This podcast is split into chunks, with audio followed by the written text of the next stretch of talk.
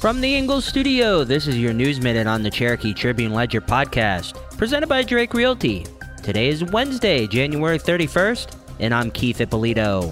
Super Bowl 58 is just weeks away, and ticket prices have reached unprecedented levels. The lowest resale ticket price, or get in price, is a staggering $9,850, according to SeatGeek. The average ticket price has soared to over $12,000, a 36% increase from last year.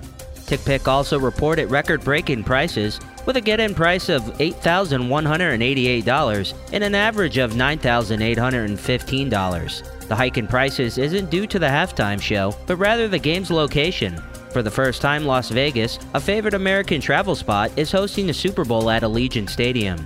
Previous venues saw lower average prices $8,907 in Glendale, Arizona, and $10,322 in Los Angeles in 2022.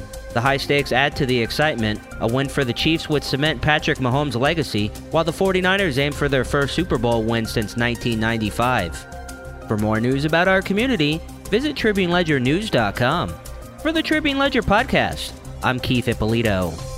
Hey there, Cherokee County. This is Glenn Drake, your trusted real estate expert for over 30 years. At Drake Realty, we've been helping families find their dream homes and investors make savvy choices since 1990. With a team of over 700 dedicated agents, we've got your back every step of the way. Whether you're buying, selling, or investing in the Atlanta market, we've got the experience and local knowledge you need. Our commitment to you goes beyond the deal. We're here to build lasting relationships and ensure your real estate journey is smooth and successful. So when you're ready to make your next move, choose Drake Realty. Call us at 770 565 2044 or visit our website at drakerealty.com. Let's make your real estate dreams a reality.